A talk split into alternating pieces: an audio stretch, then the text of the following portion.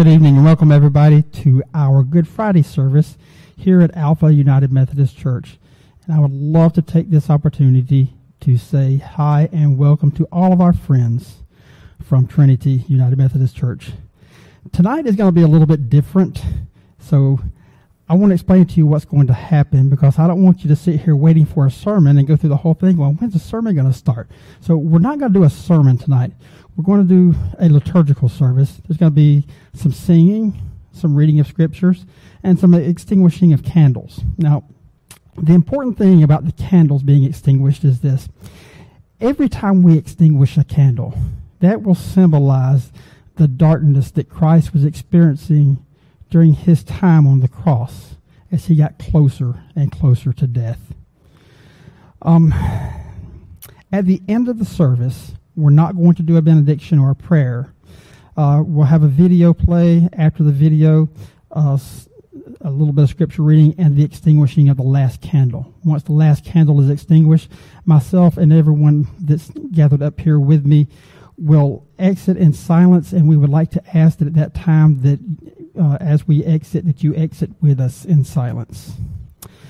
Uh, again, welcome and let's go to the service. Christ himself bore our sins in his body on the tree that we might die to sin and live to righteousness. Almighty Father, your Son Jesus Christ was lifted high upon the cross so that he might draw the whole world to himself. Grant that we who glory in this death for our salvation may also glory in his call to take up our cross and follow him through Christ Jesus our Lord. Amen. Now, at this time, I would like to invite you to stand as we honor God with a responsive reading of God's Word.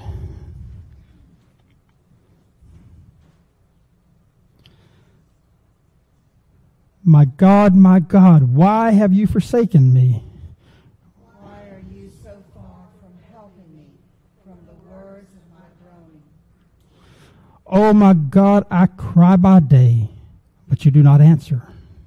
And by night, but find no rest.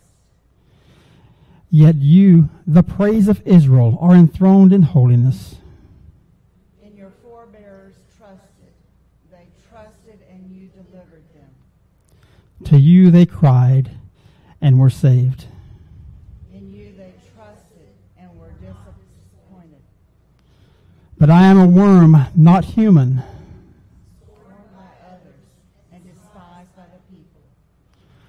All who see me mock at me. They make mouths at me and they brag. Deliver him. Let the Lord rescue him, for the Lord delights in him.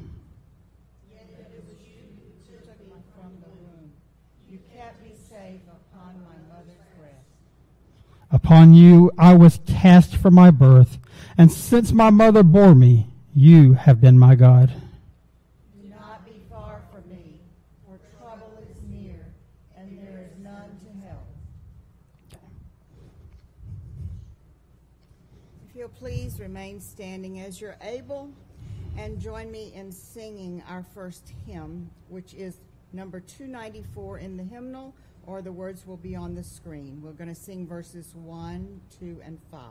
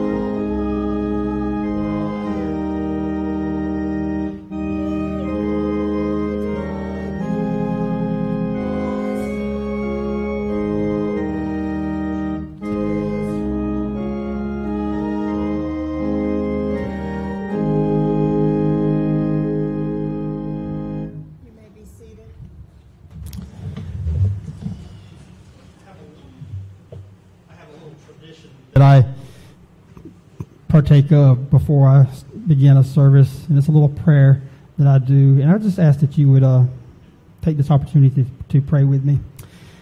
Father God, we come before you and we thank you for this time that you have given us. The time for us to gather together the time to remember the sacrifice of your Son that he made on the cross on our behalf, that we may be brought back into relationship with you. And Father, as we gather here tonight, help us to hear the words, to feel the sorrow, and to leave with the excitement of knowing that, that what was done on a Friday would not end on Sunday. Father, tonight I just ask that you be with me, give me guidance and direction. Empty me and fill me with your spirit, that the words I speak would come from your throne. In Christ's name we pray. Amen. So picking up the story from last night where Tom left off with the uh, Lord's Supper so much happened that night that it's hard to take it all in. The supper was over and, and Jesus left and went to the garden and took with him three of the disciples, Peter and James and John. And when he got to the garden, he was so distressed about the things that he was going to encounter, the things that, that he knew that he had to face so that we could be free from sin. He asked the, the disciples to, to do two things for him. He said, I'm going in here to the garden to, to pray for a while. And I ask this of you stay here and watch and pray.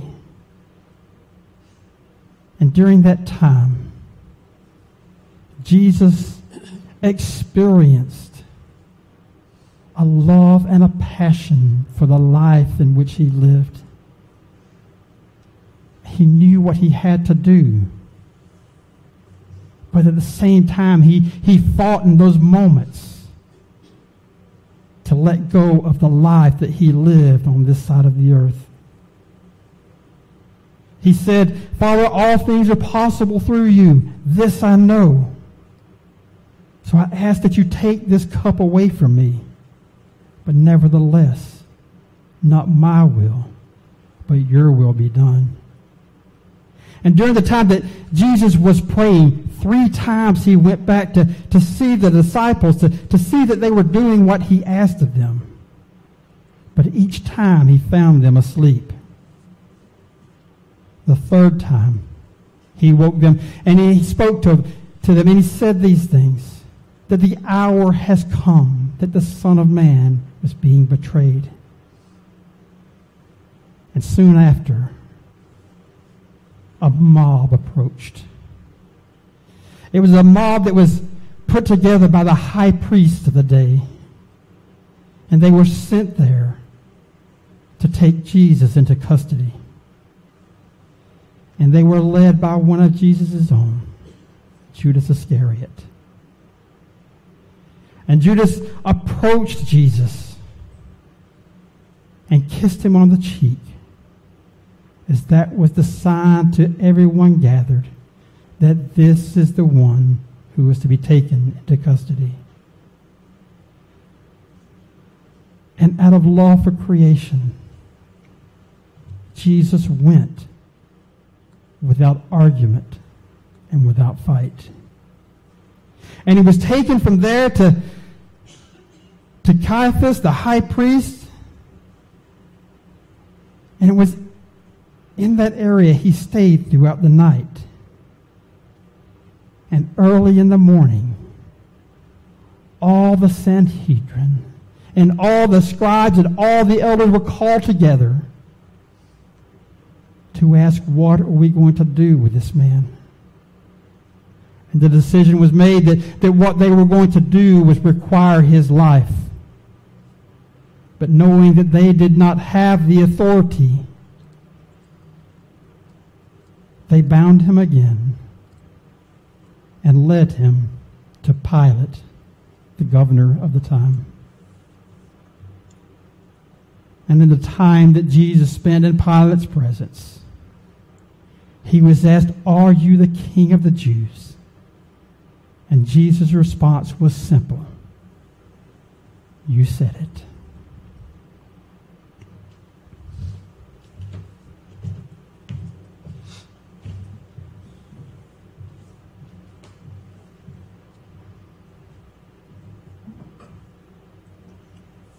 And at the festival, it was Pilate's custom to release for the people a prisoner they requested. There was one named Barabbas who was in prison with rebels who had committed murder during the rebellion. The crowd came up and began to ask Pilate to do for them as was his custom. So Pilate asked them, Do you want me to release the king of the Jews for you? For he knew it was because of envy that the chief priests had handed him over. But the chief priest stirred up the crowd so that he would release Barabbas to them instead. Pilate asked them again, And what do you want me to do with the one you call the king of the Jews? And again they shouted, Crucify him. Then Pilate said to them, Why? What has he done wrong? But they shouted, Crucify him all the more.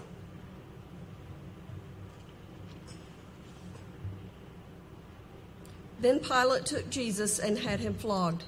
The soldiers also twisted together a crown of thorns, put it on his head, and threw a purple robe around him.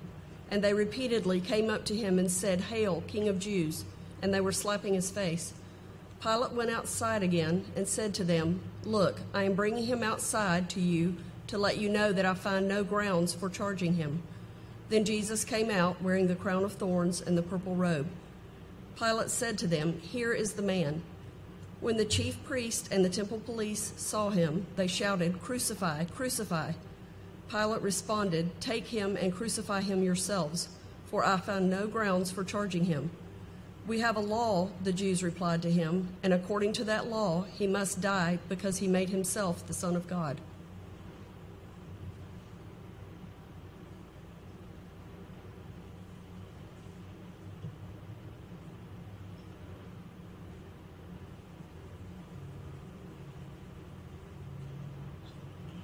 So then, because of them, he handed him over to be crucified. Therefore, they took Jesus away. Carrying his own cross, he went out to what is called Skull Place, which in Hebrew is called Golgotha. There they crucified him with two others with him, one on either side, and Jesus in the middle. Pilate also had a signed letter to put on the cross. The inscription was, Jesus the Nazarene, the King of the Jews. Many of the Jews read this sign because the place where Jesus was crucified was near the city, and it was written in Hebrew, Latin, and Greek. So the chief priests of the Jews said to Pilate, Don't write the King of the Jews, but that he said, I am the King of the Jews. Pilate replied, What I have written, I have written.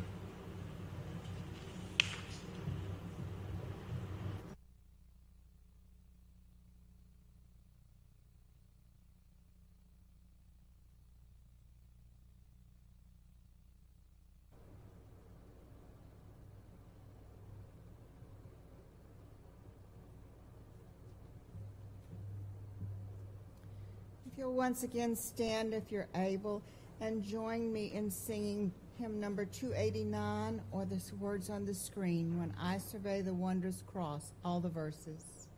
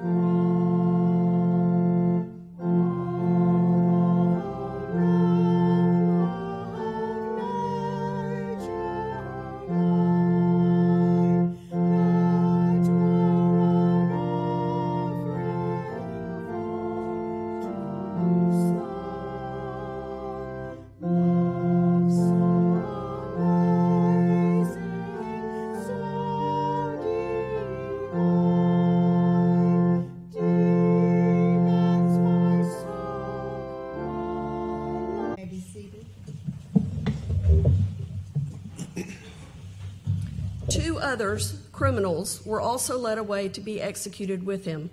When they arrived at the place called the skull, they crucified him there along with the criminals, one on the right and one on the left.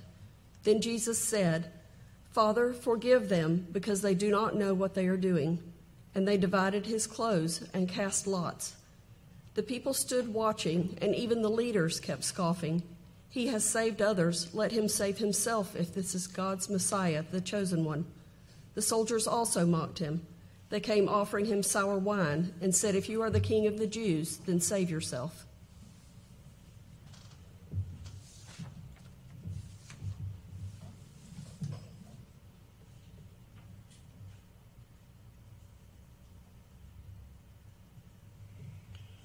Then one of the criminals hanging there began to yell insults at him.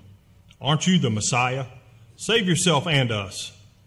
But the other answered, rebuking him, Don't you even fear God, since you are undergoing the same punishment? We are punished justly because we are getting back what we deserve for the things we did. But this man has done nothing wrong. Then he said, Jesus, remember me when you come into your kingdom. And he said to him, I assure you, today you will be with me in paradise.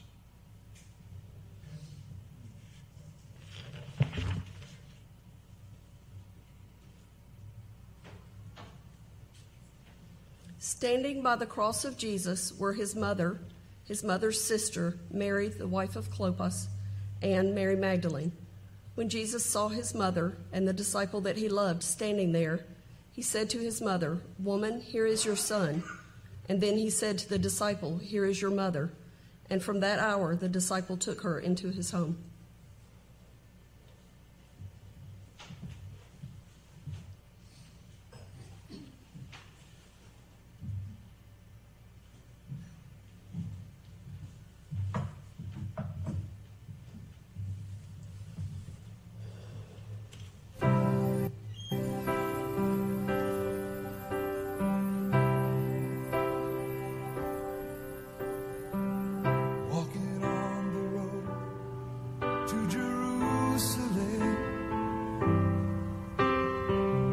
Time had come to sacrifice again.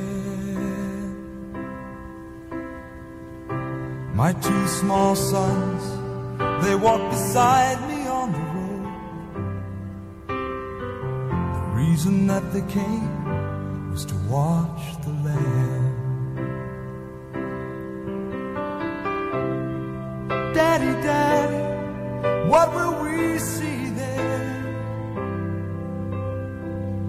so much that we don't understand.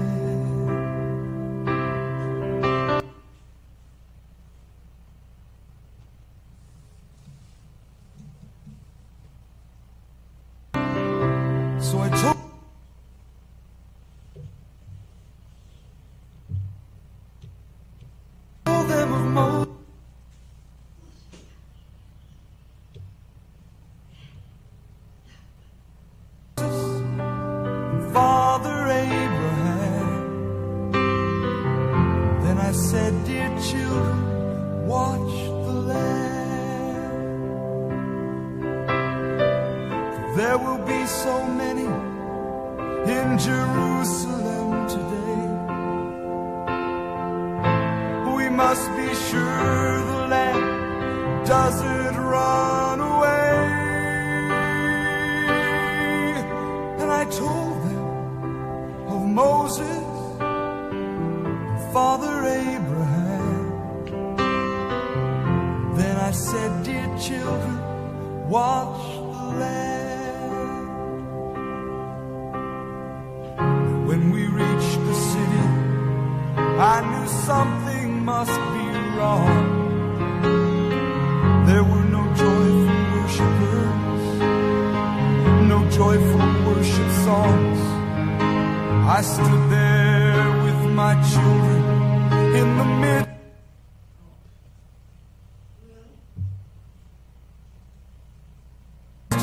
Of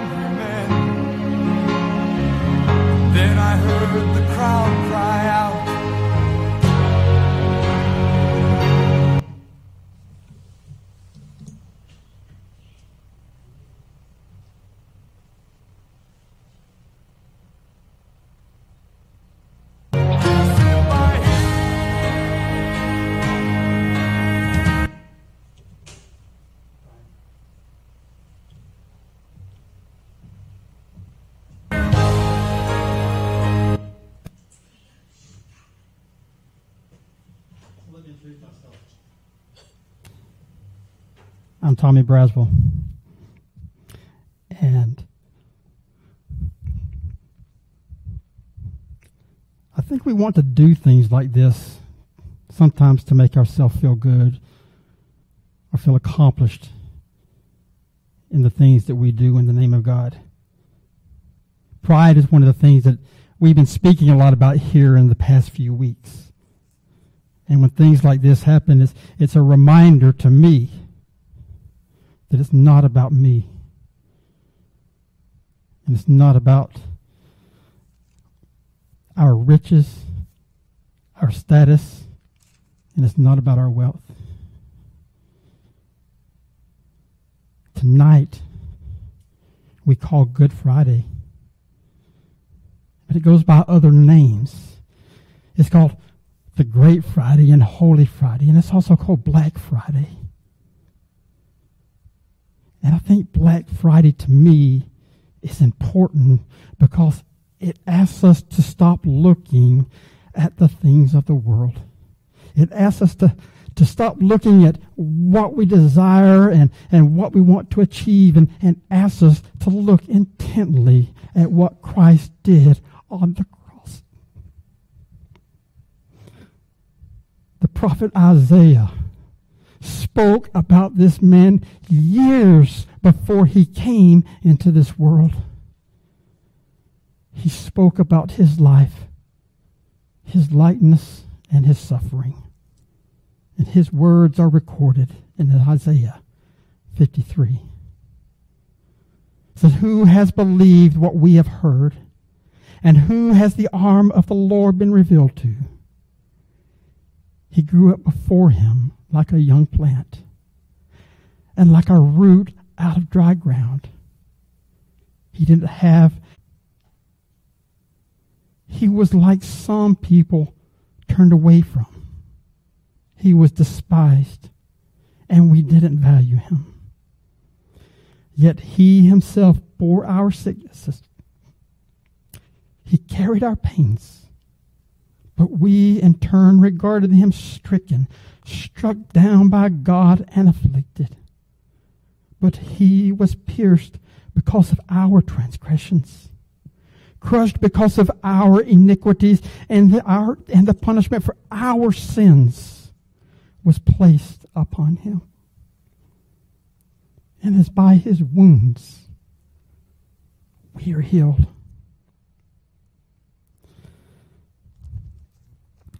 I can't imagine what it would be like to be on that cross. Knowing that I've done nothing wrong and all that I've done was to love humanity, to be punished. But we remember on this night that Jesus had a choice. And he chose us above himself.